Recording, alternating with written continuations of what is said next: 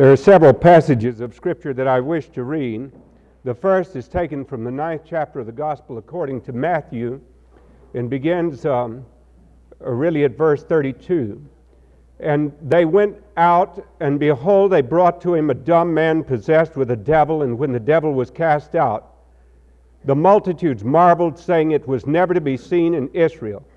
But the Pharisees said, he casteth out devils through the prince of the devils. And Jesus went about all the cities and villages, teaching in their synagogues and preaching the gospel of the kingdom and healing every sickness and every disease among the people. But when he saw the multitudes, he was moved with compassion on them because they fainted and were scattered abroad as sheep, having no shepherd. Then saith he unto his disciples, the harvest truly is plenteous, but the laborers are few. Pray ye therefore the Lord of the harvest, that he will send forth laborers into his harvest. Now then, I want to remind you that each of the first 5 books of the New Testament, Matthew, Mark, Luke, John, and Acts, all give us a great commission.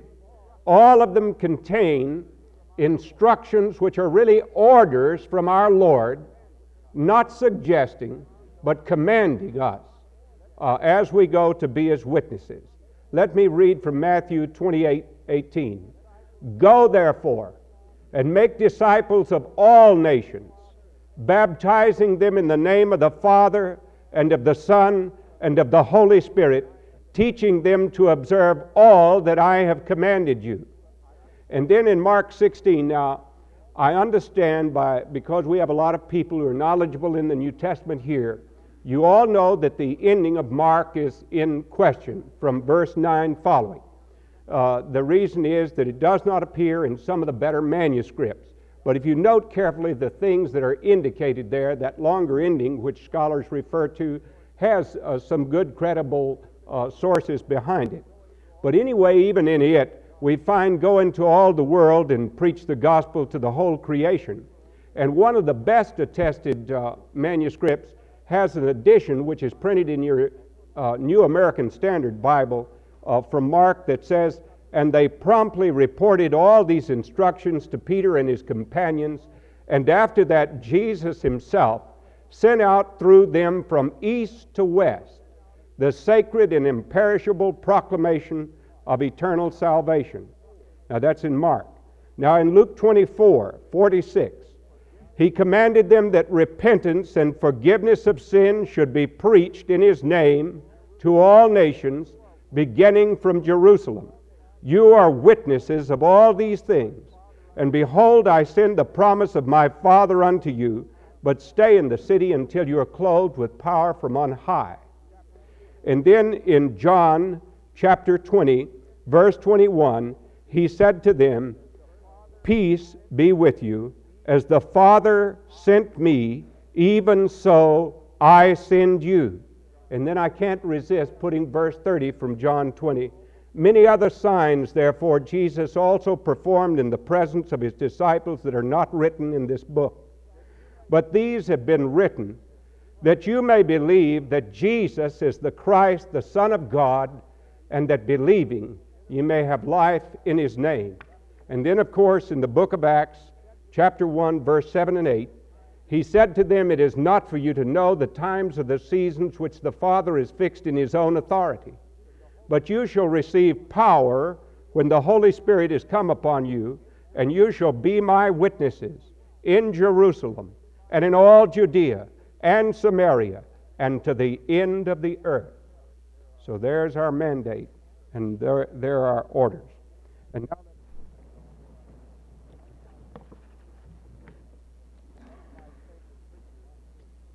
one of my favorite preachers once came here to Montreat and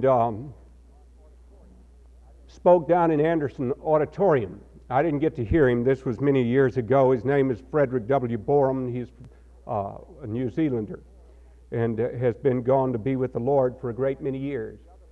And F.W. Boreham, like a great many other preachers, was a great admirer of a very great man of God, one who has been written up in any book where you study preachers.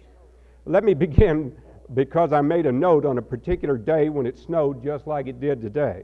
This is the beginning of his essay. Snow, snow, snow. It was the first Sunday of the new year, and this was how it happened. On the roads and the footpaths, snow was already many inches deep. The fields were a sheet of blinding whiteness, and the flakes still were falling as though they never meant to stop. The caretaker fought his way through the storm from his cottage to the chapel in Artillery Street, wondering whether on such a wild and wintry day anyone would venture out. It would be strange if on the first Sunday of the new year there should be no service. But he unbolted the doors of the chapel and lit the furnace and the stove. Half hour later, two men were seen bravely trudging their way through the snowdrifts, and as they stood on the chapel steps, their faces flushed with their exertions, they laughed and shook the snow off from their hats and overcoats. What a morning, to be sure. By 11 o'clock, about a dozen others had arrived, but where was the minister? They waited, but he did not come. He lived at a distance, and in all probability, the roads were impassable for him. So what were they to do? The deacons looked at each other and surveyed the congregation. Except for a boy of 15 years of age who was sitting under the balcony, every face was known to them, and the range of selection was not great. There were whisperings and hasty consultations as to whether or not they should have a service. Then one of them, a poor, thin-looking man, a shoemaker, a tailor, or something of that sort, yielded to the murmured entreaties of the others, and he mounted the pulpit stairs. He glanced nervously around at 300 empty seats, but not quite.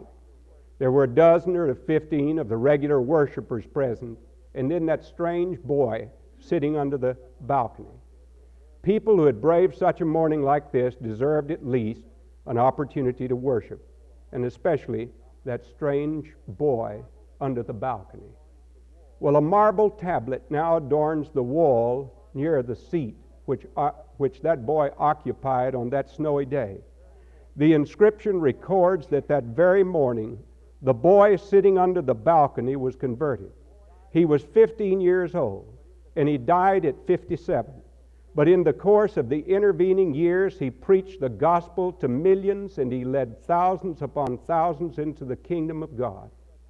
Let preachers study this story, said Sir William Robertson Nicoll, and let them believe that under the most adverse circumstances, they may do their very best work for God. You see, on that day, that boy that was converted was named Charles Haddon Spurgeon. Mr. Spurgeon has been the example of all of us who have been preachers. When I studied at the University of Edinburgh, the greatest preacher in the English-speaking world to me is James S. Stewart. And I remember asking Mrs. Stewart when I was in their home one time who was Dr. Stewart's favorite preacher. And she said, well, I can answer that because on our honeymoon, he read Spurgeon's sermons. So you can see something of Spurgeon. Helmut Thielicke in Hamburg, Germany, who is the greatest preacher in Europe probably today, is also a great admirer of Spurgeon. All of the preachers read Spurgeon, and yet he was the 15-year-old boy who was converted that day under the balcony on that snowy day when other people didn't think it was worthwhile maybe to even have a service. So you see, God can do great things here. And by the way, the preacher who preached that morning, the tailor or shoemaker or whatever sort of person he was, as Spurgeon later described him, became confused, and all he could do was repeat the text. That's a pretty good thing to do when you get confused. And his text was, look unto me, all ye ends of the earth, and be ye saved.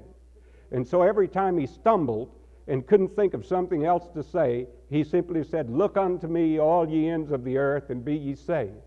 And young Spurgeon, 15 years old, who was trying to get to a good church where he wanted to go that morning to hear a famous preacher, couldn't get there because of the snow, kept hearing him say those words, and that day he gave his heart to Jesus Christ. So you see, good things are in store for us here this morning. Now then, when we look into this passage of Scripture that we have just been had read in our hearing a while ago, Newt read for us from the Old Testament a passage where God is speaking against the prophets to Israel. He has seen in them a falseness. They have betrayed the people, and he likens them to sheep that have no shepherd. He likens them to people who have not been looked out for, who are harassed and wearied. And there are multitudes. We live in a world of billions of people, 2 1/4 or 2 4/10 billion to 3 billion, who really have no strong witness or church or Bible where they can be spoken to about Jesus Christ today. And even here in America, where the gospel is preached, it is so imperfectly lived by so many of us. And how much more we need to pay attention to what Jesus says here when we see what he does when he looks at the multitudes.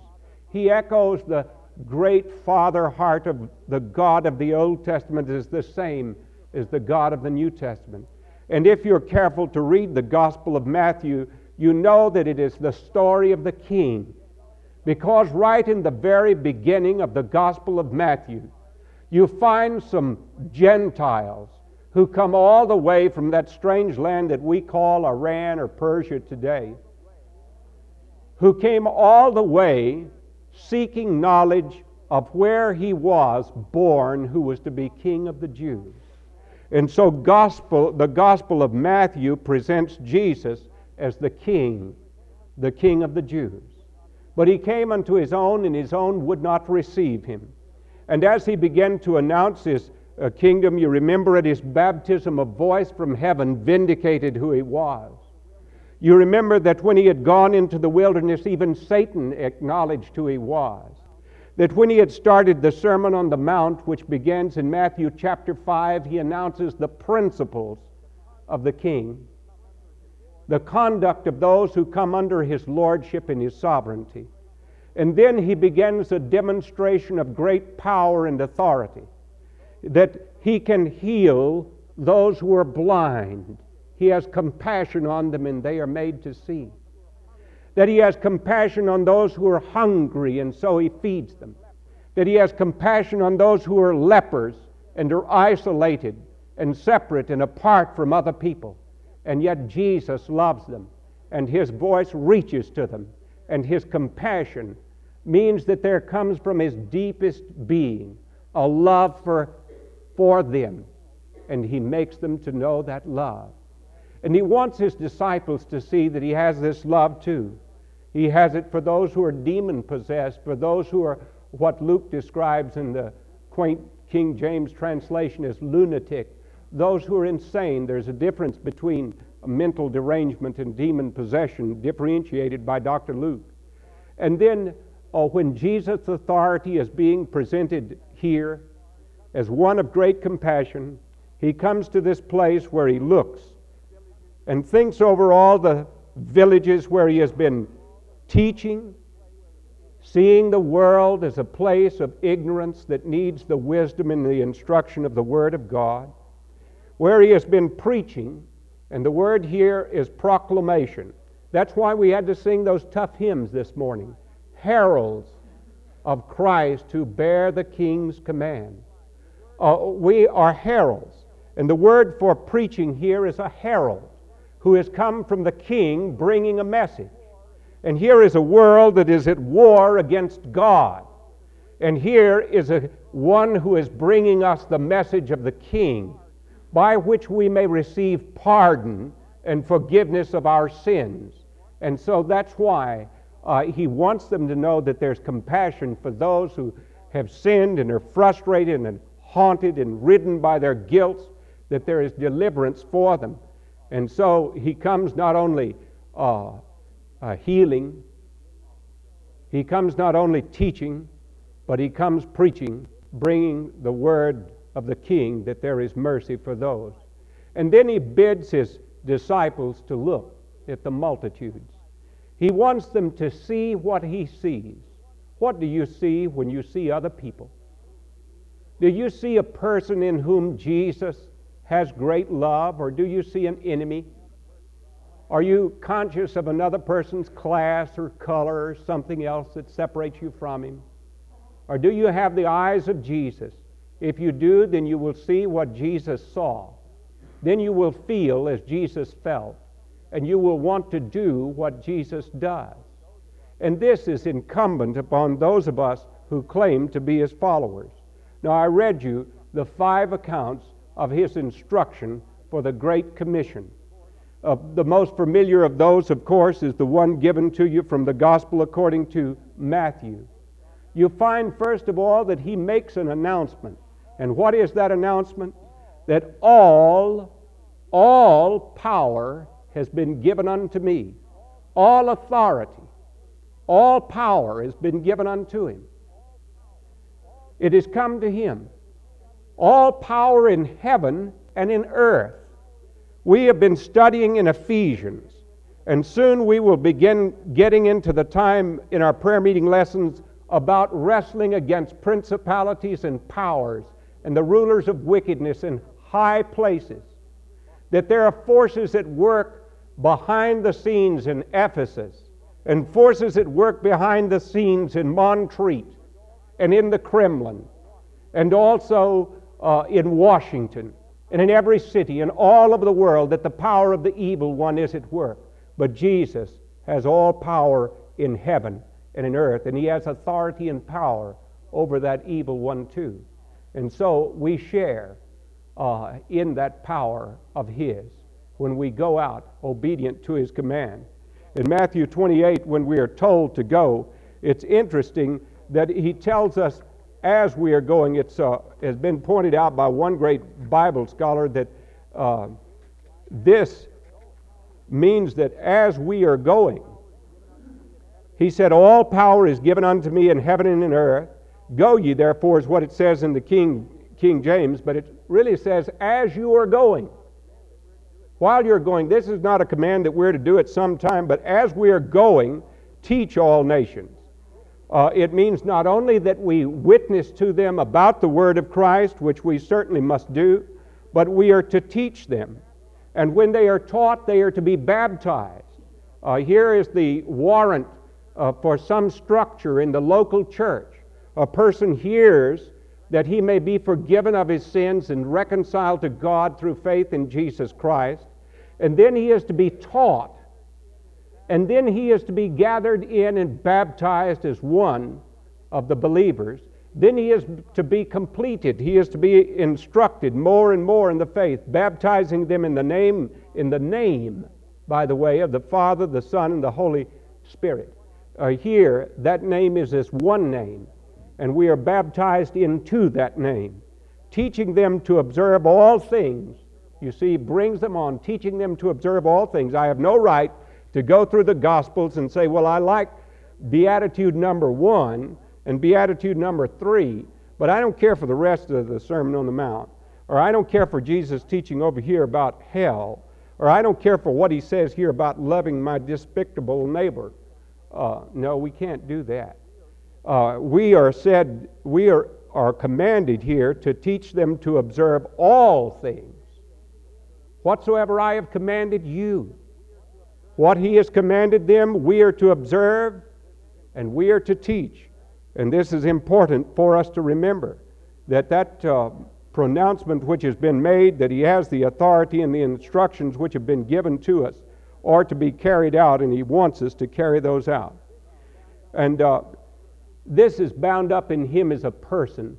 I this week profited greatly from studying John Stott, who was at a conference on missions that I attended about 10 days ago in Atlanta. And John Stott says that in each of these appearances where Jesus is giving the warrant and the instruction and the marching orders for us to go, showing that compassion which he showed and proclaiming that message which he tells us to proclaim, that first of all he presented himself to his disciples who still had some lingering doubts, and he would show them his hands and try to demonstrate to them the benefits of his death.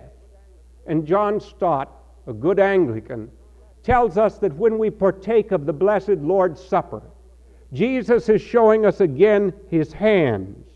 When we partake of the bread, he is showing us again his body broken, so that our sins, which are many, we have the assurance of them all being taken away. And he wants us to remember that. You remember the disciples were timid and afraid, and Jesus presented himself to them. And then after presenting himself to them and claiming to show them that peace has been made with God through his death, and the great power of the resurrection is there, and that he is really alive, he sends them forth with the authority and the commission that they have, these marching orders, which are to take them into all the parts of the world to teach and to preach the gospel. Now then, what about you and what about me? Do we observe Jesus' command to pray to the Lord of the harvest to thrust forth laborers into his field? Do we? Do you ever pray that there'll be more missionaries? Do you ever pray that the Lord will search your own heart as to whether or not you should be a missionary? Do you ever pray whether you will even be able to witness to the person around you?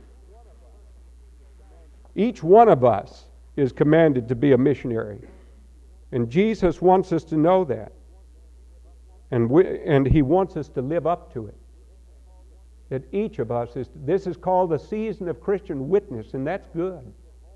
That we are to bear a witness at home, in the jails like Charlie Hardy was talking about a while ago, in the hospitals where some of us go and visit, and to people all around us, wherever we have the opportunity, to the person in the dormitory. We are to be a missionary. We are to be a witness to Jesus, and it's important for us to remember that. This week I was talking with a couple of doctor friends, and one of the men, I was telling him, we were talking about surgeons and how impersonal some surgeons can be, and this man is a surgeon. And he said to me that one of his instructors in med school had told him years ago that when he entered into a patient's room, not to stand there in his suit or in his white smock, and simply speak briefly a moment to the patient and go away. But he said, sit down, and the patient will get the impression that you're interested in him if you'll sit down.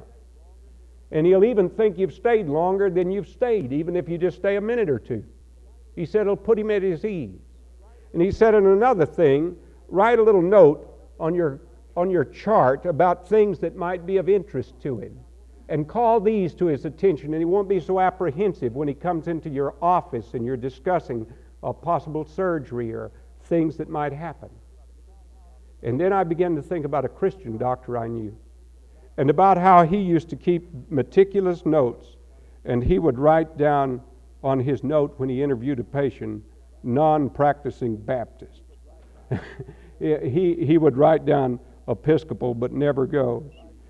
He would write down little things about him, likes gardening.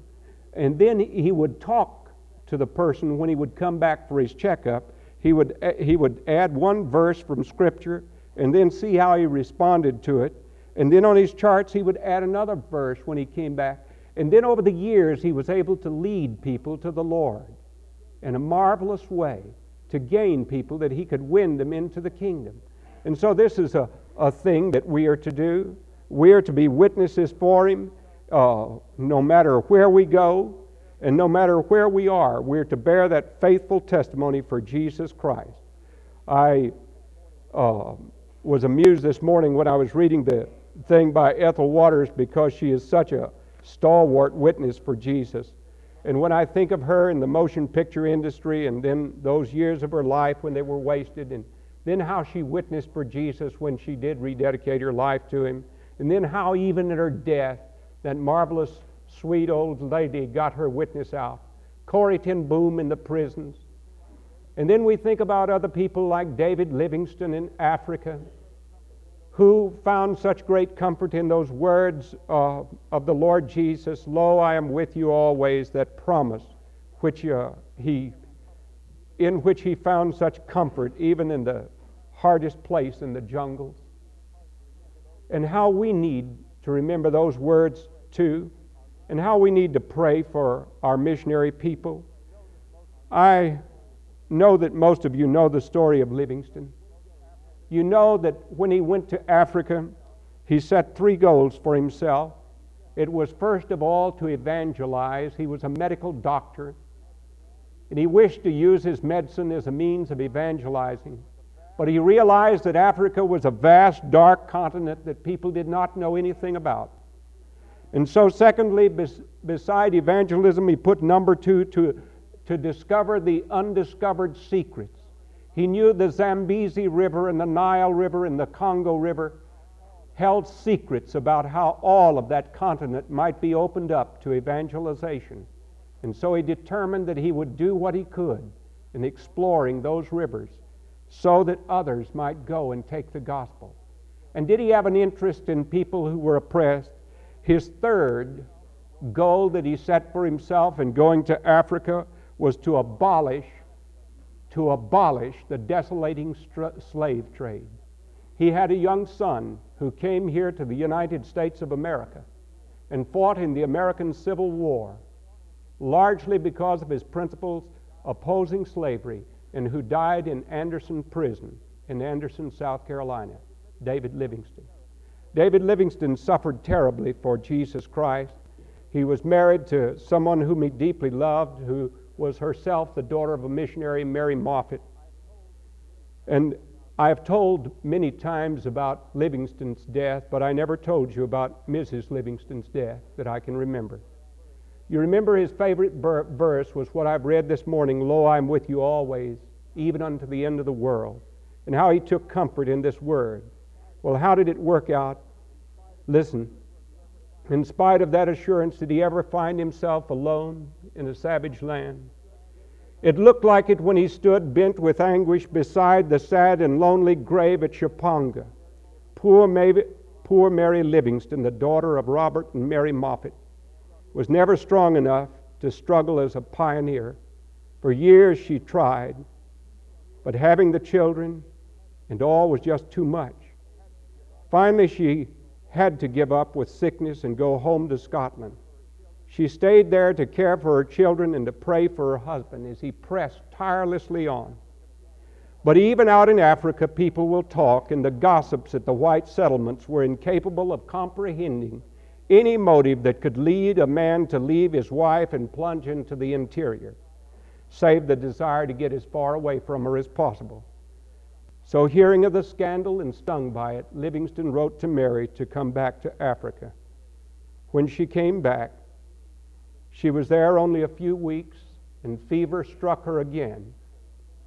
And a few weeks more, she was dying. The man who had faced death so many times and braved dangers is now utterly broken down and weeps like a child. "Oh, my Mary," he cries to the gentle spirit, sighing itself away. "I loved you when I married you, and the longer I lived with you, I loved you all the more. How often we would have longed for a quiet home since you and I were set adrift in Africa. Oh God, pity the poor children." For the first time in my life, he wrote in his diary, "I feel willing to die. I am left alone in the world by one whom I felt to be a part of myself. Oh, leave me not, forsake me not, O God of my salvation." And then the words of Jesus came back to him, "Lo, I am with you always, even unto the end of the world." The words from the epistle to the Hebrews to Christians who were persecuted, "He hath promised, I will never leave thee, nor forsake thee, so that we may boldly say, the Lord is my helper, and I will not fear what man shall do unto me." This is the faith of tremendous people who have gone to the end of the world, people here at home. May I close by telling you about Greg Brezina. You know him? He played football for the Atlanta Falcons, and he was a linebacker who was paid to block the kick in a big ball game. Mike Mitchell was on the opposing team, and he was paid to kick the goal. But the kick had just gone wide of the goal, and then there was tumult because on that kick depended the entire game. For only 2 seconds, remain. The winning team screamed at the top of their voices and was joined by the cheering throngs in Atlanta. But the kicker, who had failed, hunched forward and fell on the ground like a beaten animal. He pounded the turf. And then Greg Brezina, the linebacker on the opposing team, who had blocked the kick, came over and knelt beside Mike Mitchell, the place kicker who had failed, and he said these words, "Mike, what I'm about to say to you may not make any sense, but it doesn't matter whether you made the kick or missed it. What matters far more is that you have peace in your heart, which comes from Jesus Christ." All the sportscasters wondered what he was saying to Mike Mitchell. And when they found out, they could hardly believe it. It doesn't matter whether you made the kick or missed it. What matters is that you have faith in Jesus Christ. Now, this is a missionary on a football field, a missionary who was a singer, a missionary in Africa that we read about, and the privilege we have of praying for the Lord of the harvest to thrust forth laborers into his field. We need to be faithful witnesses for him. Let us pray. O God, our Father, we thank you for the gracious promise of your presence through our blessed Lord Jesus Christ. We thank you for the dignity that you've given us of bearing the King's commands. Help us to live in such a way that we may make our witness and testimony credible to those who hear us when we speak to them about Jesus. Bless each member of this congregation. If there is one person here who, like Spurgeon on that day that he came to church, has not yielded his life to Christ, may they, as he did, yield this day to the lordship of the one who can save even to the ends of the earth, even to the uttermost, all of those who are willing to come unto God by him, even Jesus Christ. Help us to know the joy of that forgiveness which he brings, and help us to know the peace which comes to us, and help us to know through that resurrection power the victory that may be ours in living for him.